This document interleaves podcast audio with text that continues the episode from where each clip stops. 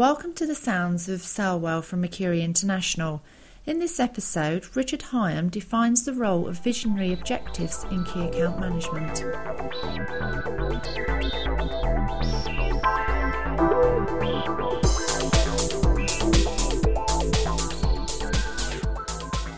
Uh, Richard, let's let's let's take a leap of the imagination. Um, I'm a new key account manager. I have four accounts that I'm responsible for. Uh, I want to make an impact and I want to make a name for myself. How should I go about getting myself organised? Well, first of all, be very grateful that you've only got four. There are lots of key account managers who are called key account managers who've got 50 or 60. So Ouch. you're in a good position. Uh, The second thing to think about is well, where do you want to get to?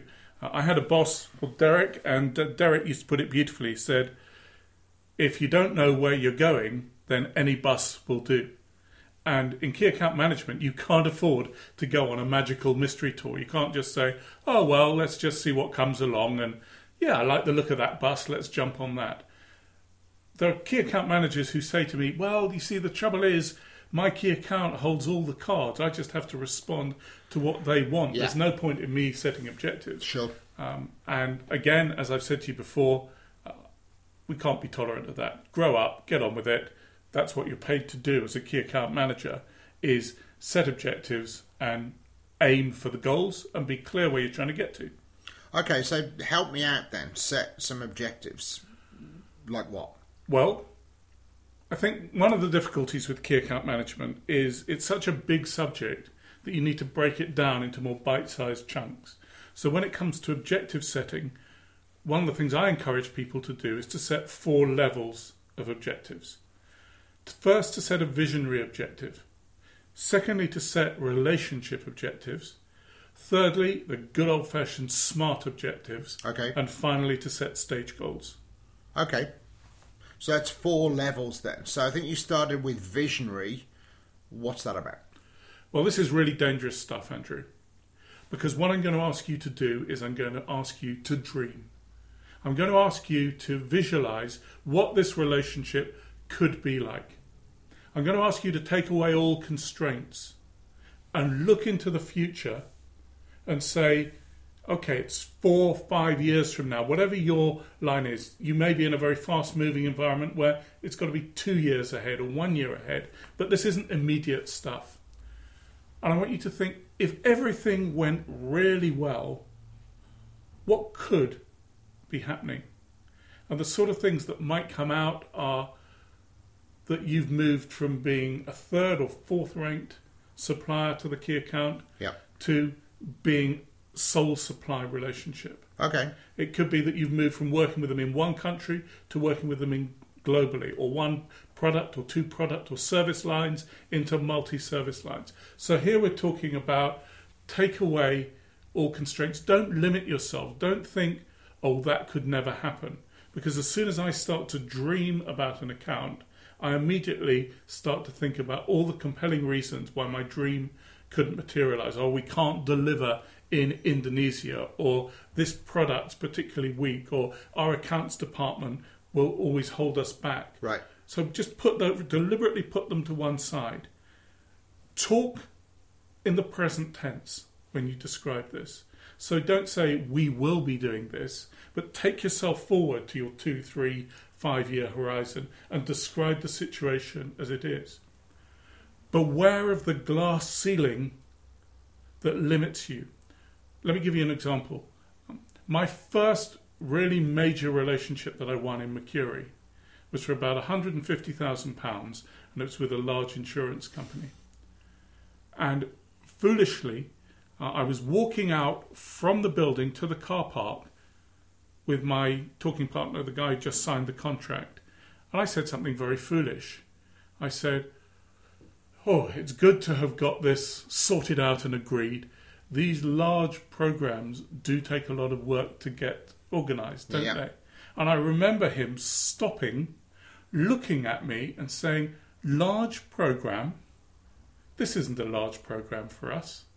I've just signed a contract for 10 times this size with XYZ. Ouch. Now, in the Mercury of the time, and this is a long time ago, Yeah. that was seen as a heroically large project.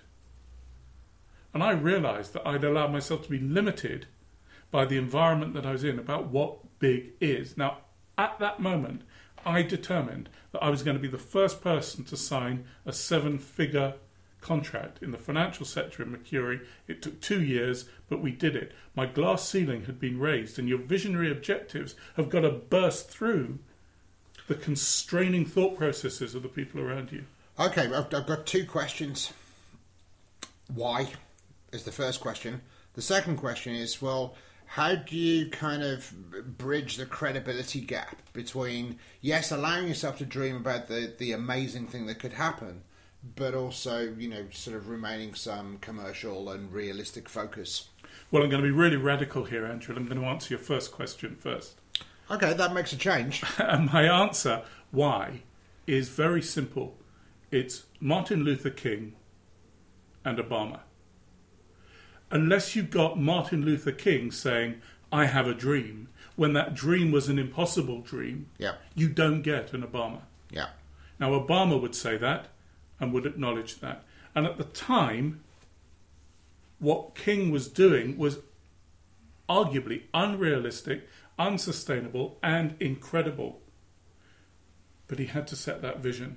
Now, what we're talking about in key account management is not as significant as changing the face of the United States of America. But unless we think like that, we're not, not going to get where we need to get to, and that's my why. Okay, so the second question was about bridging the reality gap or bridging the credibility gap, perhaps. Right. A visionary objective alone will not get you where you want to go. But if you don't have a visionary objective, you will not get as far as you could go and as far as you should go. So, a couple of practical things. First, choose whether to be public or private with your visionary objective. Yeah, My personal experience is the more I talk about my visionary objectives, the more robust and realizable they become. Right. But it takes courage. I was talking about this with a large life office some years ago, and one of the guys there, very senior manager, now director, said, Richard, what's your visionary objective for our relationship? And I gulped and I thought, ah, what do I do? And I thought, well, courage, my friend. And I told them what our visionary objective was. And it involved a global relationship, all sorts of things. And the room went very quiet. And I thought, I have blown it, I've destroyed the relationship. Peter looked at me and, in front of everyone else, said, Now I understand why you seem so serious and engaged in this relationship. right. Anything that you need from me, come to me and I will help you. So be bold. But also, if you've got the kind of boss who will convert your dream into next month's objective and figures, well, be wise. And you may want to just hold it back a little bit. So that I think that's one thing about holding on to the visionary objective. Choose whether to go public or private. The second is that a visionary objective alone won't achieve anything. You need the other three levels of objective setting to make it happen.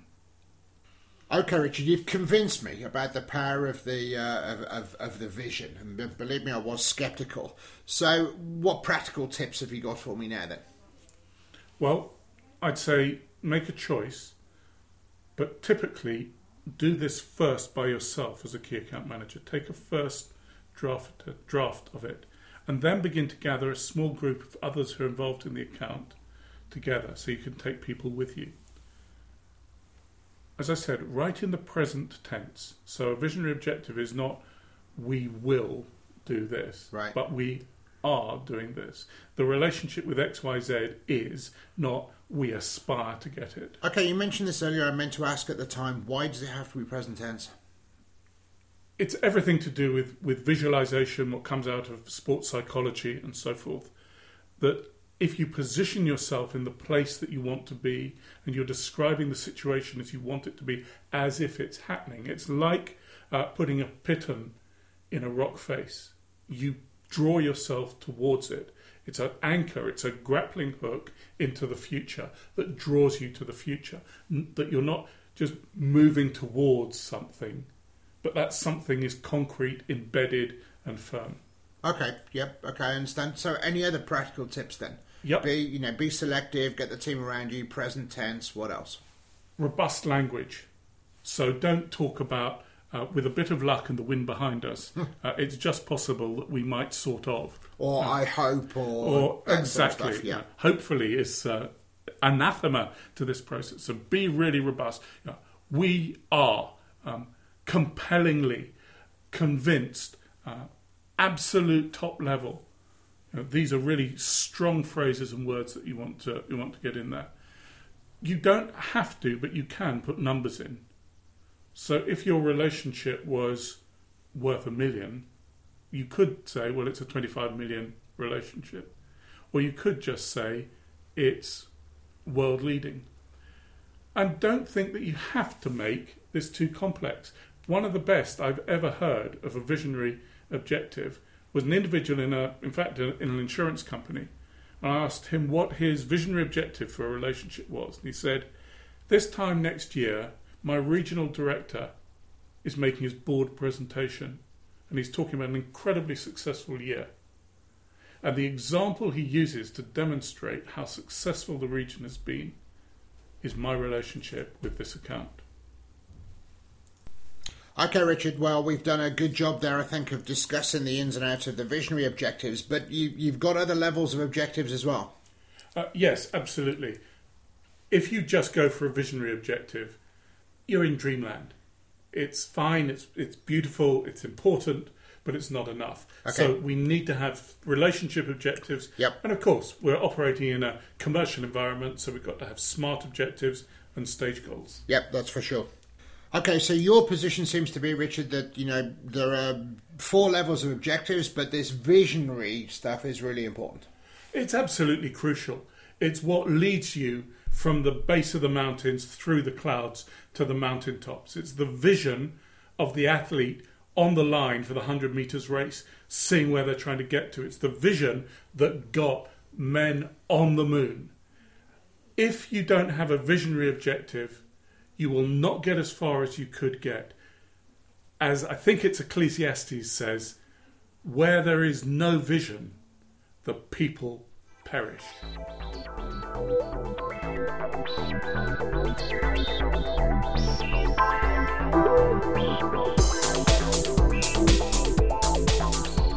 The Sounds of Selwell from Mercury International. To get further help or information from Richard, please call plus four four seven seven one two five eight eight seven five seven or email richard higham at mercury.co.uk.